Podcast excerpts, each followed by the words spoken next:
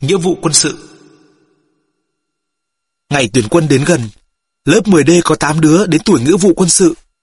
Tính bọn lớp 10 trong toàn khu Nam Đồng đến độ tuổi đi bộ đội, đợt này cũng hơn hai chục đứa.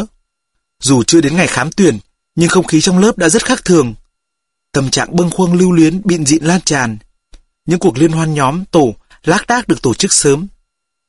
Gọi liên hoan cho to tát, chứ cũng chỉ là những cuộc bơi thuyền, những buổi đi chơi công viên với bỏng ngô kẹo lạc. Chưa đi khám, nhưng với sức khỏe của cả bọn, chẳng ai tin có đứa nào trượt.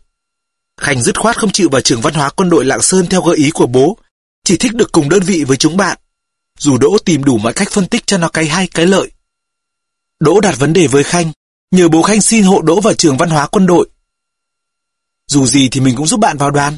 Nói thật với bạn, nếu không phải là mình, chắc chắn bạn chưa được kết nạp đợt vừa rồi.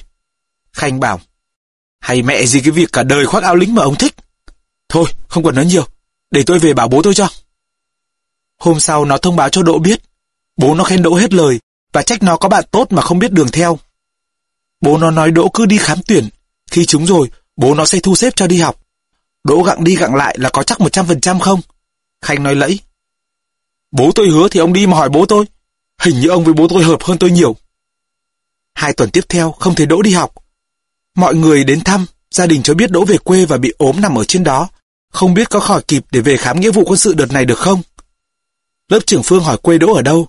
Gia đình bảo xa lắm, tít tận Hà Giang. Cô Ninh yêu cầu gia đình mang giấy xác nhận ốm của Đỗ đến báo cáo ban giám hiệu vì giáo viên chủ nhiệm chỉ có quyền cho nghỉ một ngày. Nhưng chắc xa quá nên gia đình chẳng có ai lên đó xin giấy.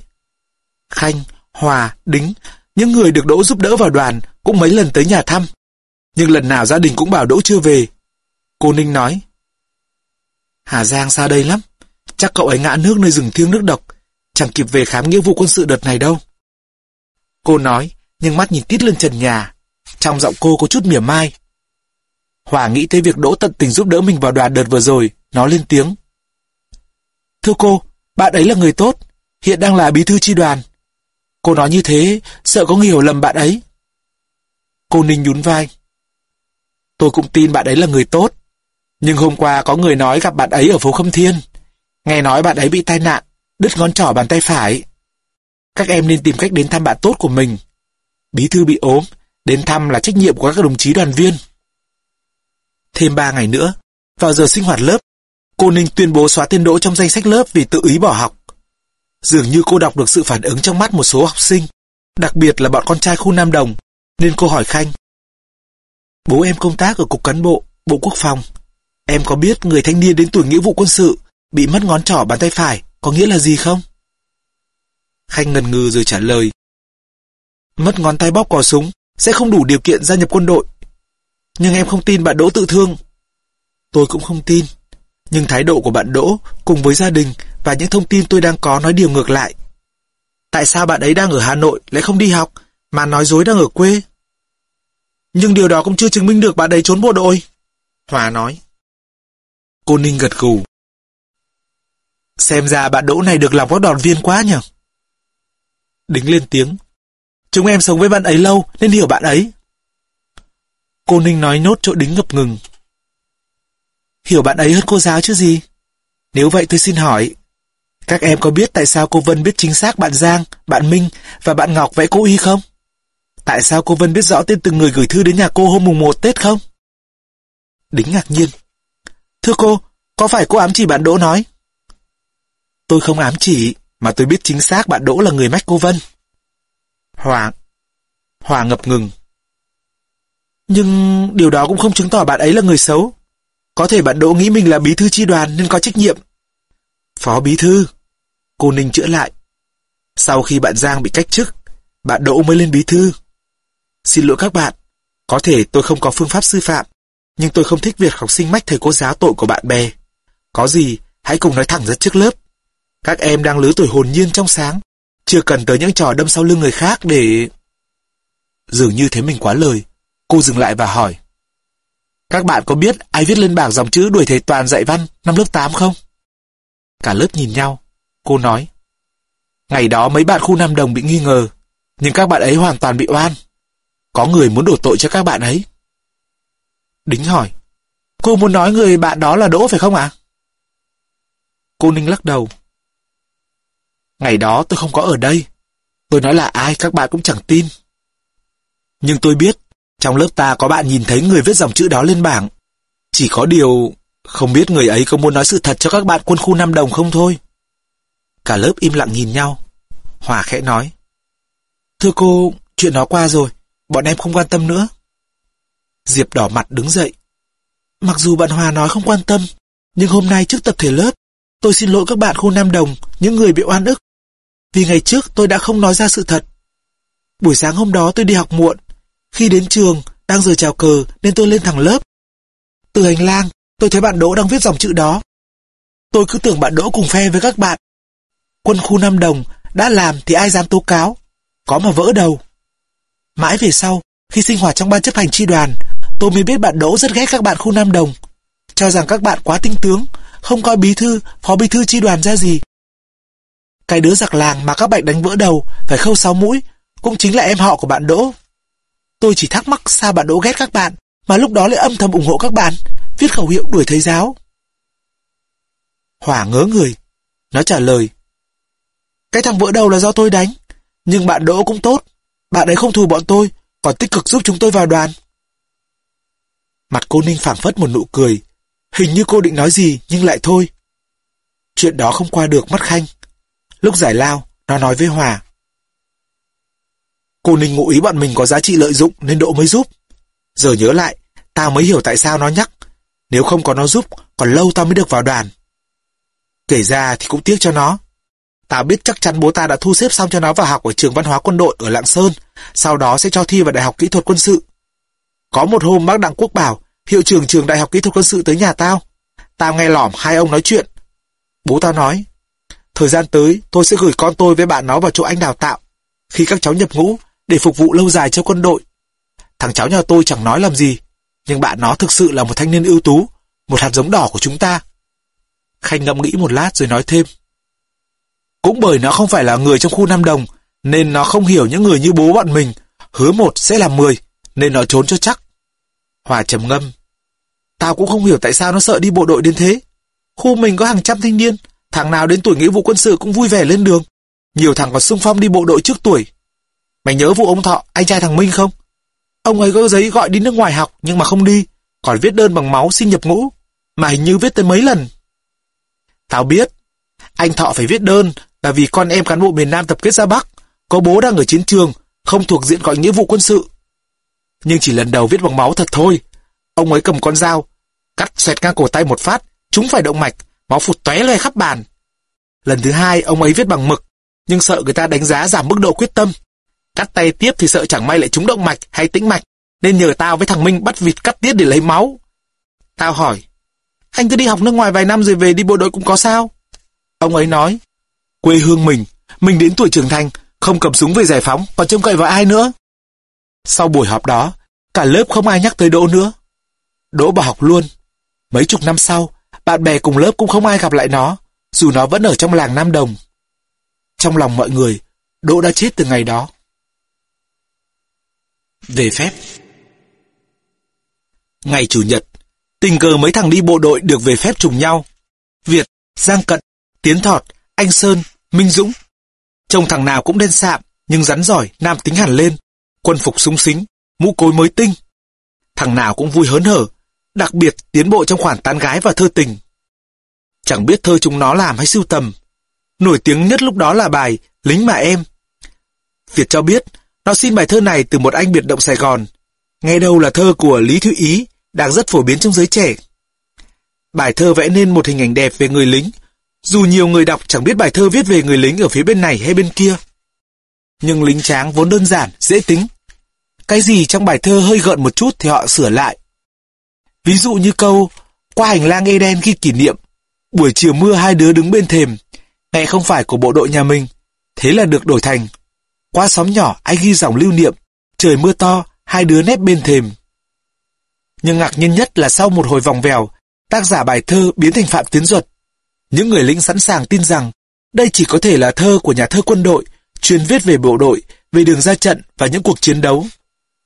Anh kể chuyện hành quân nằm xương gối súng, trăng tiền đồn không đủ vứt thư đêm. Nên thư cho em nét mờ chữ vụng, Hãy hiểu dùm anh nhé, lính bà em. Ngày về phép, anh hẹn mình dạo phố. Tay trinh nhân đan năm ngón tay mềm. Mình xót xa đời anh nhiều gian khổ. Anh cười buồn khẽ nói, lính mà em. Ghét anh ghê, chỉ được tài biện hộ. Làm người ta càng thương mến nhiều thêm. Nên xa lánh những cuộc vui thành phố. Để nhớ một người hay nói, lính mà em. Khác với những đứa thích bài lính mà em, Giang Cận lại bày tỏ quan niệm tình yêu của nó theo kiểu ngược lại. Chắc dạo này nó không có ai. Xin hãy xê ra, thiếu nữ ơi. Xuân xanh nồng đậm thiếu chi người. Thân tôi chiến sĩ cô đơn lắm. Tim rắn, nguồn thương, cạn mất rồi. Không biết Gian Cận nhặt mấy câu thơ vớ vẩn trên ở đâu, vì có ai thấy nó làm thơ bao giờ. Nghe chẳng có chất thơ, nhưng lại được rất nhiều đứa thích. Có lẽ bài thơ này nói lên tâm sự của chúng nó. Chỉ đến khi khoác lên người bộ quần áo xanh, với những ngày lăn lê luyện tập trên thao trường, những chàng trai mới bắt đầu cảm nhận được sự khốc liệt của chiến tranh và những ngày tháng gian khổ phía trước. Tâm trạng gác lại tình yêu để thanh thản bước vào cuộc chiến xuất hiện. Bốn câu này chỉ có một dị bản. Minh Dũng bảo phải nói. Xin hãy đi đi thiếu nữ ơi. Anh Sơn thì tán thành xê ra, còn Việt lại ủng hộ đi đi. Minh Dũng cũng góp một bài thơ, không biết sưu tầm ở đâu. Nó đọc xong, thằng nào nghe cũng thuộc ngay lập tức, dù thơ rất bậy bạ. Nhiều năm sau, cũng có đứa cố tìm hiểu, nhưng không thể nào biết tác giả là ai. Một bài thơ tình rất lính. Anh yêu em như măng yêu đá, như lá yêu cây, như tây yêu đầm. Anh yêu em chậm chậm mênh mông, giải tình ta dài tới 3-4 mét. Anh yêu em không bao giờ nói phét. Đêm mở đứa nào nó bảo anh không yêu em. Anh yêu em như bố em yêu mẹ em ngày trước. Trên đời này chỉ có anh với em. Ngoài ra thì kệ mẹ chúng nó. Nếu hôm đó không có Nam Diễm từ khu Kim Liên được lượng trở sang chơi, cuộc vui sẽ không phải là xuất phát điểm cho một chuyện buồn về sau, làm hai chàng trai quân khu Nam Đồng bị bắt. Khi Hòa nói, đi lính sướng và vui thật đấy, lần này ta phải thuyết phục ông bà già cho nhập ngũ sớm, kẻo chúng mày đánh hết giặc mất.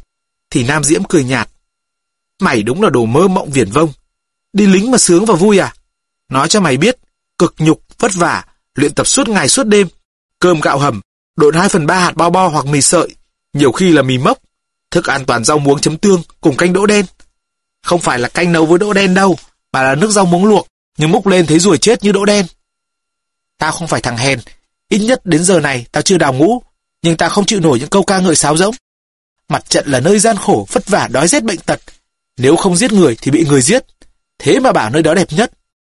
Tao muốn mày nhìn cuộc sống đúng bản chất của nó, vì nếu không, lúc đó mày sẽ vỡ mộng, biết đâu lại vứt súng quay đầu. Đi bộ đội là đi nghĩa vụ, là bổn phận. Không thích đi cũng phải đi, không muốn bắn cũng phải bắn, không muốn chết cũng phải chết.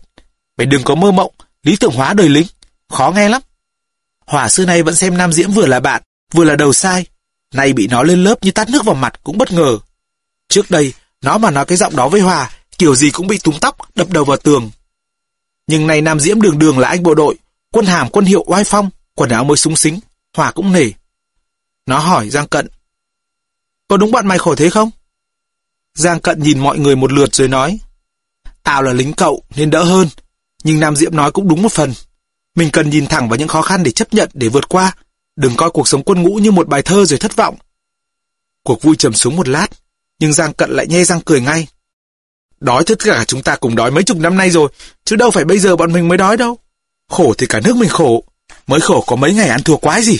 Mà kêu có bớt khổ, hãy kêu, chứ kêu vẫn khổ thì kêu làm gì. Đi đánh giặc đã, ngày chiến thắng trở về sẽ là ngày đẹp nhất. Nam Diễm vẫn không chịu. Tao phải sống hết cuộc đời, đến khi nhắm mắt xuôi tay nhìn lại, tao mới nói được đời tao đẹp nhất khúc nào. Hòa vỗ vai Nam Diễm.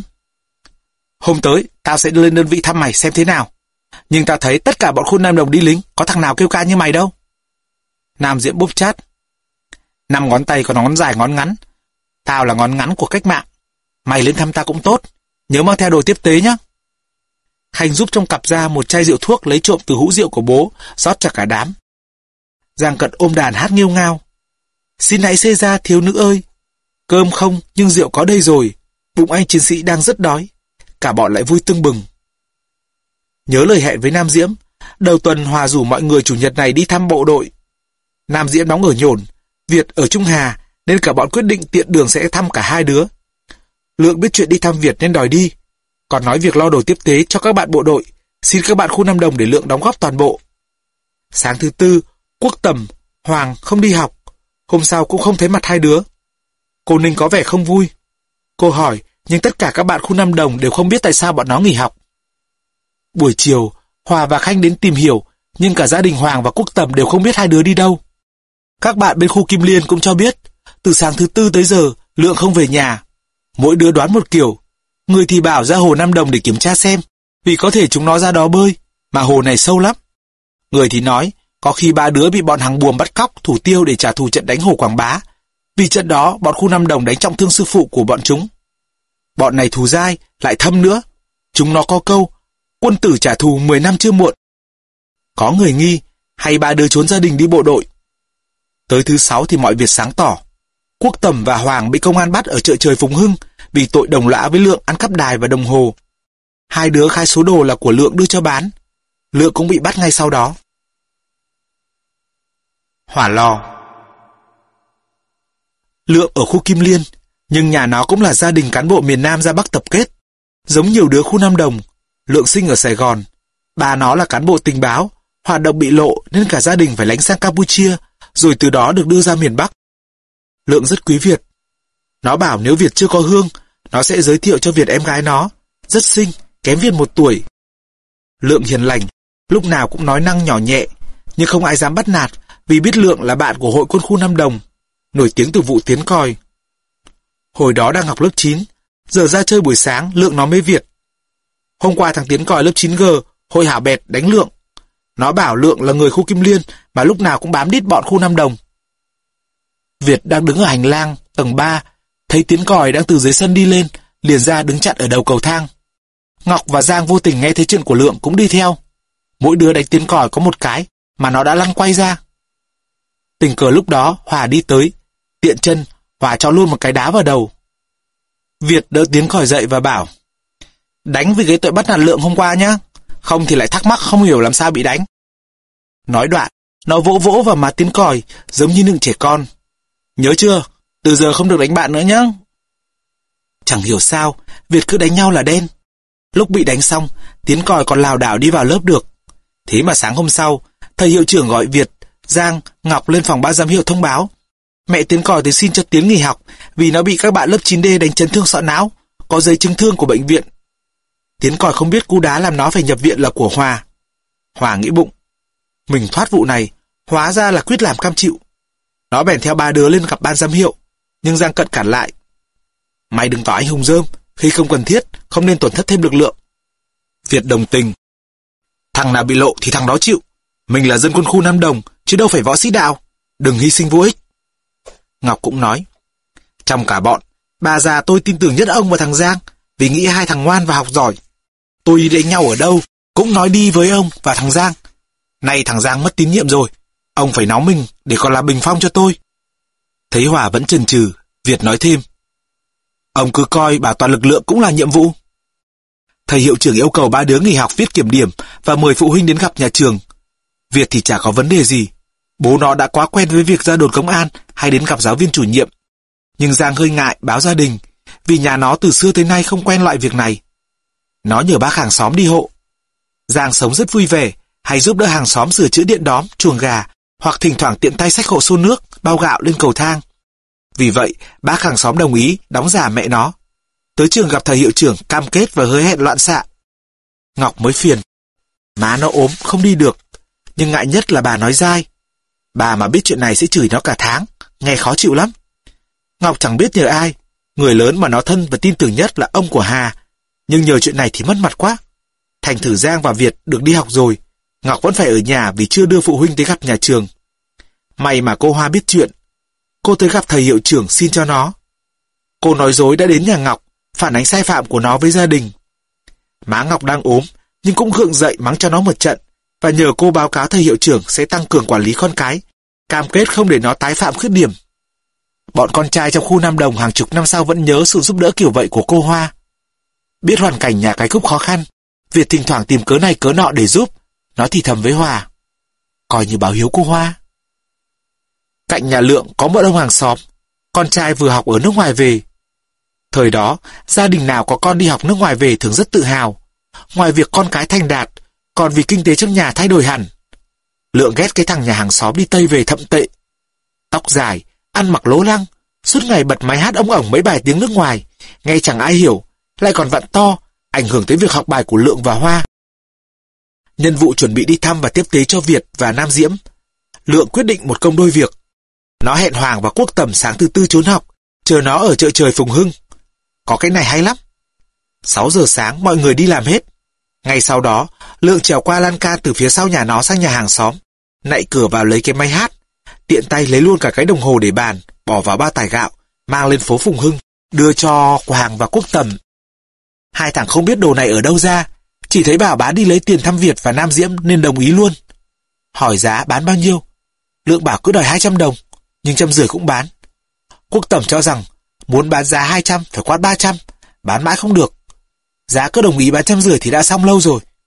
Cả hai định về, mai đi bán tiếp, thì gặp một thanh niên tóc dài, mặc áo bộ đội, trông đích thị dân phe chợ trời. Biết hai thằng đang bán máy hát và đồng hồ, hắn đồng ý mua và rủ xuống cái hầm trú ẩn cạnh đấy để xem hàng cho kỹ. Hai đứa phấn khởi, vừa mở bao tải vừa ra giá 300 thì nghe một giọng lạnh như tiền. Hai anh đã bị bắt. Tôi là công an kinh tế khu Hoàn Kiếm. Hoàng bực mình. Định trốn lốt hả? Mày thì công an cái mẹ gì? Có biết bố mày là ai không? Mồm nói, tay nó rút ngay chiếc búa trong bụng ra định đánh. Người đàn ông tay phải rút chiếc thẻ đỏ, tay trái rút còng số 8 nghiêm giọng. Tôi là công an mật, yêu cầu anh bỏ vũ khí xuống. Hoàng xưa nay đánh nhau, một trên năm thằng nó cũng chẳng sợ. Nhưng trông thấy chiếc thẻ công an và chiếc còng số 8 là nó mất hết nhuệ khí, mặt ngơ ngác. Ơ, đang mua bán sao chiếc kiểu này? Thôi, cho ông Tất đấy, để chúng tôi đi. Người đàn ông nói. Hai anh đã bị bắt, yêu cầu theo tôi về đồn. Vì không thống nhất trước phải khai thế nào khi bị bắt. Ai mà nghĩ tới chuyện có thể bị bắt. Nên quốc tầm với Hoàng cứ có sao nói vậy. Đến lúc đó, chúng nó vẫn nghĩ lượng lấy đồ của gia đình cho chúng nó đi bán. Theo lời khai của hai đứa, công an về ngay khu Kim Liên bắt lượng. Thời điểm đó, số tài sản ấy là lớn, nên sau một tuần nằm ở trại giam của công an Hoàn Kiếm, ba đứa được chuyển tới trại giam Hỏa Lò, mỗi đứa một nơi. Vừa bước vào phòng giam, Hoàng lập tức bị đánh dằn mặt và bắt nằm cạnh chỗ đi vệ sinh. Phòng giam chứa được khoảng 100 phạm nhân, chia làm bốn dãy, hai bên hai dãy cao, ở giữa là hai dãy thấp, góc cuối bên phải có một phòng vệ sinh vô cùng bẩn. Nằm đây, mỗi đêm Hoàng phải dậy hàng chục lần. Đứa nào đi vệ sinh Hoàng cũng phải cuộn chiếu tránh đường, nếu không sẽ bị tụi nó dẫm lên chiếu thối hoắc. Vì thân cô thế cô, nên Hoàng cắn răng chịu. Tình cờ, sau khi hoàn thành lấy khẩu cung vụ đánh nhau ở trường xã đàn, Bích và Quang Anh cũng bị đưa về hỏa lò. Hai thằng bị nhốt ở phòng giam số 6. Sang ngày thứ ba, hai thằng gây ra một trận đánh lộn với bọn trong phòng. Giám thì quyết định tống mỗi thằng một nơi. Quang Anh chuyển đến phòng số 8. Bích được đưa sang phòng Hoàng. Chân ướt chân giáo vừa tới phòng, Bích đã bị một cái tát như trời giáng vào mặt và bị bắt ra nằm cạnh phòng vệ sinh. Gì chứ vụ nằm cạnh hố xí thì Bích đã biết. Đêm hôm trước, ở trại giam công an khu Đống Đa, Bích cũng bị đám anh chị ở đó xếp cho chỗ bên cạnh hố xí. Gọi là hố xí, nhưng thực ra là một góc phòng, trong đó có cái xô bằng cao su để cho phạm nhân đi vệ sinh vào. Đã vậy, đám anh chị còn bắt Bích làm lễ nhập môn bằng cách chui hang chúng. Khi Bích ngồi lì không chịu chui, lập tức một thằng nhào đến đánh. Bích vớ luôn cái xô cao su đầy phân và nước tiểu úp vào đầu nó, một việc chưa từng xảy ra trong lãnh địa nhà giam. Ba thằng sĩ quan nhảy sổ vào Bích. May mà có mấy năm học võ Vịnh Xuân, chứ không Bích cũng tàn đời. Thấy ồn ào, quản giáo chạy vào kiểm tra. Sau khi quật cho Bích mấy rùi cui vào đầu, vào lưng, họ đỡ Bích vào phòng biệt giam. Đã có kinh nghiệm từ trại giam khu đống đa, nên dù vừa bước vào phòng, đã bị đánh. Bích vẫn cười nhạt. Thấy Hoàng đang ngồi cạnh hô xí, nó đưa mắt ra hiệu rồi chọn một chỗ cao, ném bắc quần áo rồi ngồi xuống. Bất chấp lệnh của sĩ quan phòng giam. Thằng vừa đánh Bích tiến đến, Bích vẫn thản nhiên ngồi, thỏ tay ra sau vờ gãy lưng. Thực chất, nó vơ mấy cái bát sắt mà người vẫn gọi là bát B52 xếp chồng lên nhau, giữ đít bát trong lòng bàn tay. Loại bát này dành cho các phạm nhân múc nước để tắm hoặc rửa mặt. Một cú đá thẳng vào mặt Bích, Bích bật sang bên phải để tránh, đồng thời trồm dậy, nắm chặt đít mấy cái bát chồng lên nhau, dùng hết lực vỗ đánh ụp và mang tay thằng vừa đánh mình. Là dân học võ, Bích thừa hiểu cú đánh và mang tay uy lực thế nào. Thằng kia gục xuống ngay, ôm đầu lăn lộn. Lập tức hai thằng nhảy vào đánh Bích. Hoàng từ phía dưới lao tới, tay đấm chân đạp như muốn chút hết ra nỗi nhục nằm cạnh hố xí đêm qua. Cú đạp của Hoàng đẩy một đứa bắn về phía Bích. Bích dùng một thế võ Vinh Xuân, túm cổ tay nó vặn ngược, dùng cườm tay còn lại chặt vào khỉu, nghe đánh rắc. Liền sau đó là một tiếng thét rợn người. Vẫn kiểu đánh của quân khu Nam Đồng, hạ cục thật nhanh từng thằng một khi phải đánh với đám đông. Phòng giam nhốn nháo, nghe tiếng la hét, quả giáo mở cửa vào kiểm tra. Tất cả im bặt, ai ngồi chỗ nấy, không khí lặng ngắt, lạnh lẽo. Bích và Hoàng tuy đã bị giam vài lần, nhưng chưa bao giờ chúng bị nhốt ở hòa lò, lại rơi đúng vào phòng giam số 14, là nơi giam tù án nặng. Giám thị trại cũng hơi quá tay khi xếp hai đứa vào đây. Đáng lẽ nên giam chúng ở phòng số 17, là nơi nhốt con em cán bộ. Đành rằng chúng ngang ngướng, gan lì, nhưng thực chất cũng chỉ là những đứa trẻ, chưa hiểu gì về trốn lao tù. Vào phòng giam số 14 hỏa lò, mà chúng vẫn hành động như ở quân khu Nam Đồng. Nhà chúng thì đúng là con nghé mới sinh không kinh con hổ. Về sau một bạn tù nói, ngay khi xảy ra chuyện, anh ta nghĩ Bích và Hoàng sẽ không sống nổi qua đêm đó, hoặc có sống cũng thân tàn ma dại. Chưa có phạm nhân nào dám động tới lông chân một sĩ quan trong phòng giam số 14, chứ đừng nói là đánh gục một lúc hai thằng. Giám thị vừa rời khỏi phòng, Bích và Hoàng đứng dậy dựa vào nhau, sẵn sàng đánh tiếp. Bốn thằng nữa tiến lại. Bích cười. Chúng mày có ngon thì một đánh một, nếu thua, ta chấp nhận nằm hồ xí luôn, khỏi cần đánh. Bọn kia không thèm đếm xỉa tới đề nghị của Bích. Đây là phòng giam Hà Lo, đâu phải lãnh địa lương sơn bạc mà bày cho anh hùng mã thượng. Nhưng dù chúng là diện sĩ quan, dễ gì đánh ngã hai thằng thiện chiến bậc nhất của quân khu Nam Đồng, từng vài năm học Vịnh Xuân Quyền, và cũng có ngần ấy năm đánh lộn. Khoanh tay đứng nhìn bọn Bích bất chấp sống chết, đánh ngã thêm một thằng nữa. Hồ Biển, đại ca phòng giam hạ lệnh. Ngừng tay! Hồ Biển nói nhẹ nhàng, nhưng đầy quyền lực. Ba thằng bị đòn đau, đang muốn xông vào ăn thua đủ với Bích và Hoàng, lập tức dừng lại, lễ phép lùi ra xa. Hồ Biển mặc một chiếc áo bạc màu của lính Mỹ.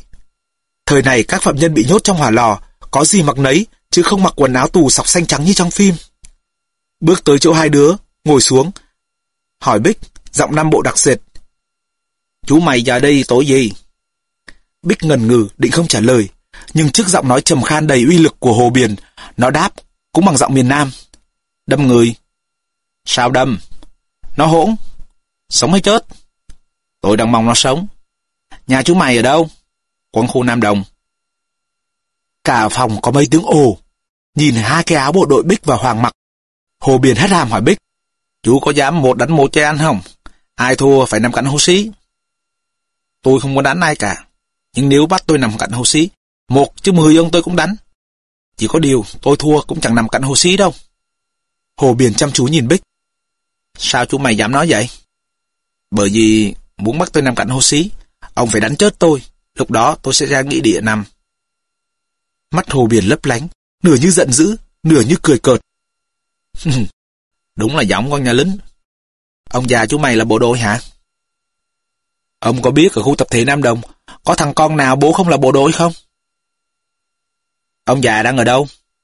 Chiến trường Lào, năm năm nay chưa về. Hồ Biển lầm bầm. Con nhà lính, thiếu bố, tự do và lếu láo tượng. Rồi chỉ vào một góc cao. Hai thằng mày lên đó nằm. Hắn nhìn vào ông già nhỏ bé cụt tay ra lệnh. Ông Sinh, sắp chỗ cho chúng nó.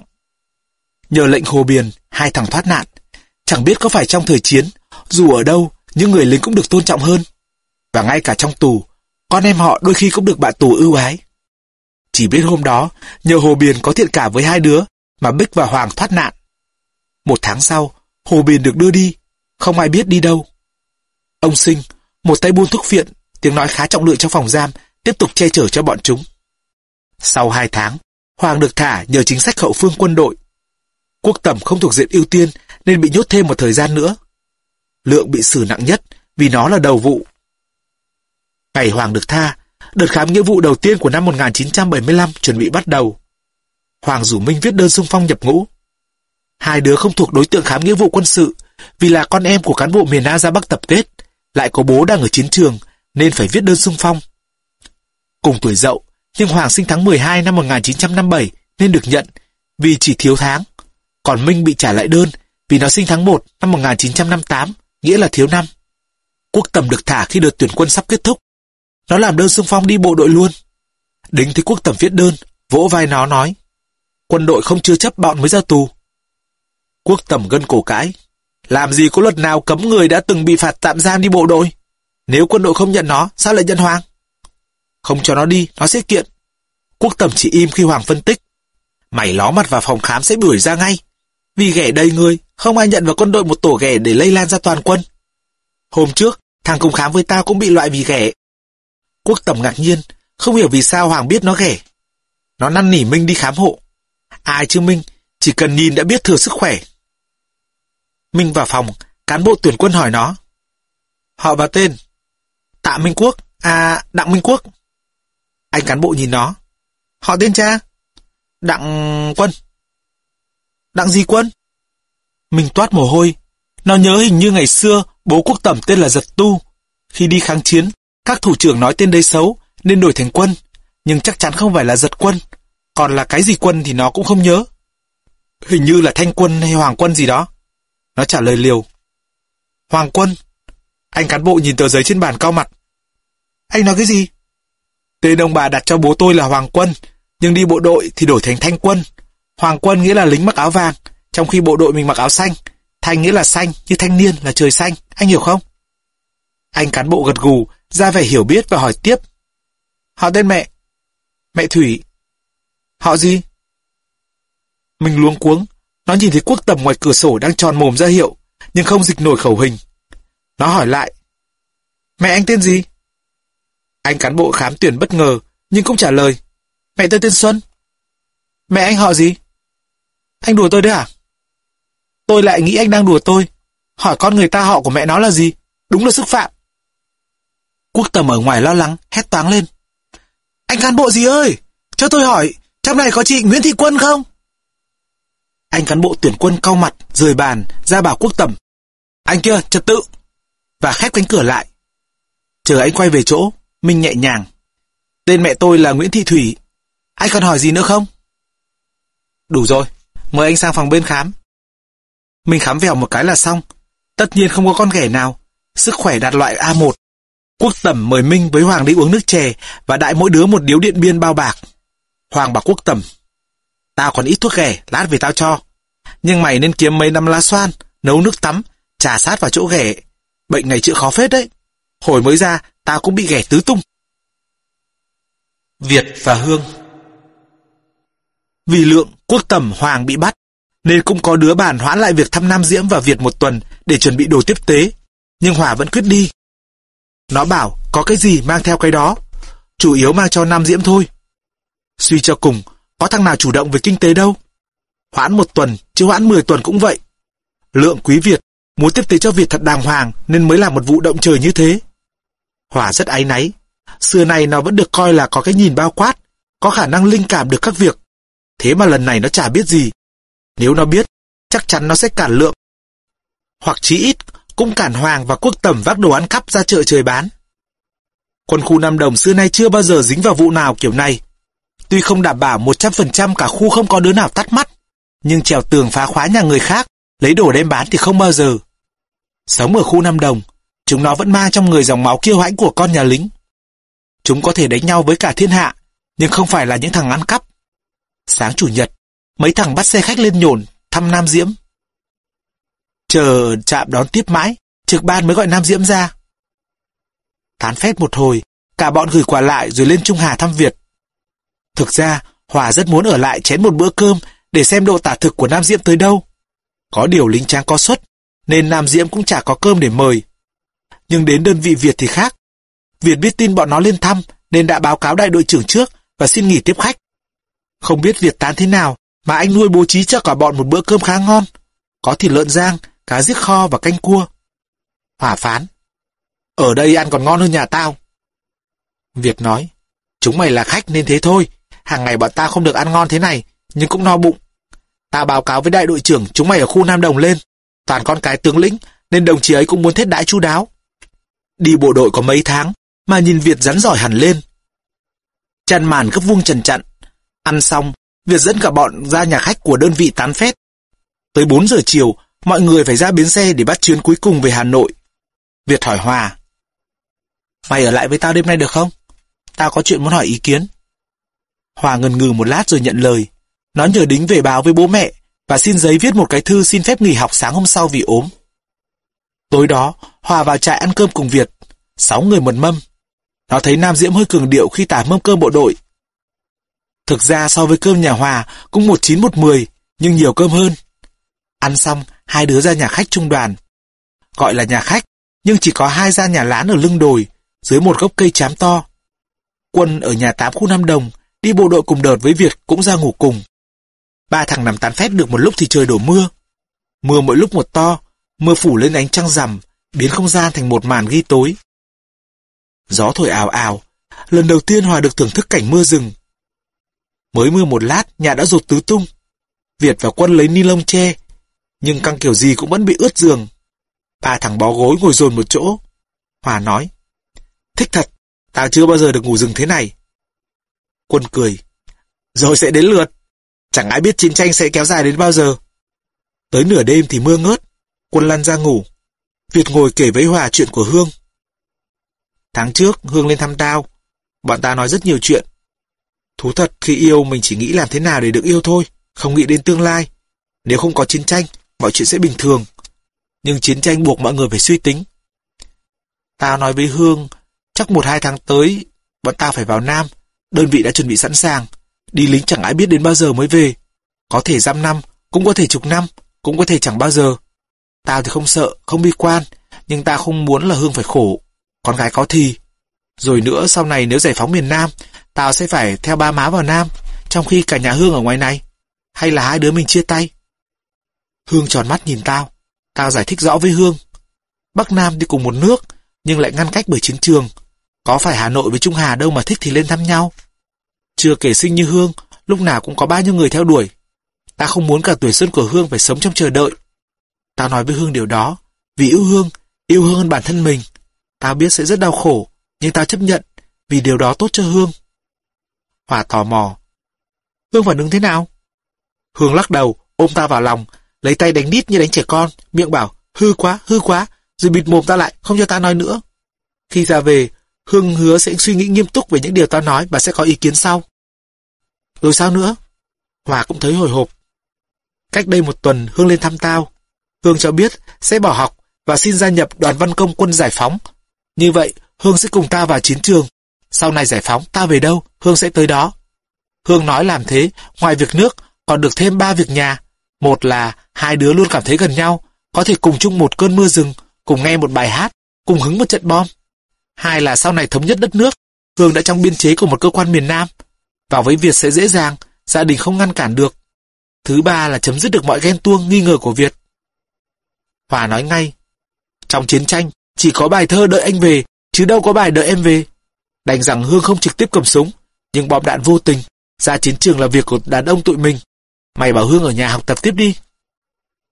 Chính vì thế tao mới nhờ mày. Hôm đó ta đã nói hết rồi, nhưng Hương vẫn cứ cười và cho rằng Hương quyết định như vậy cũng chỉ vì tình yêu hai đứa. Mày về thuyết phục Hương dùng tao. Nói với Hương, ta hoàn toàn tin tưởng ở Hương. Hương cứ ở nhà, ta sẽ về.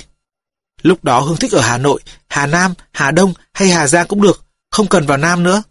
Hương thích nơi nào là tao ở đó. Hòa ngẫm nghĩ một lúc rồi nói. Tính cách Hương rất quyết liệt, đã nói là làm. Mày nhớ vụ Hương cấm Mai Liên chơi với các bạn khu Năm Đồng khi mày và Hương giận nhau không? Việt thở dài. Ừ, nhớ. Tại dạo ấy tao hay gặp Mai Liên để hỏi chuyện Hương. Tao sẽ cố gắng thuyết phục Hương, nhưng mày phải chuẩn bị tinh thần, có thể mọi việc không thay đổi được. Kể ra mày cũng may mắn khi có một người yêu mình như thế. Nhưng cũng có cái không may.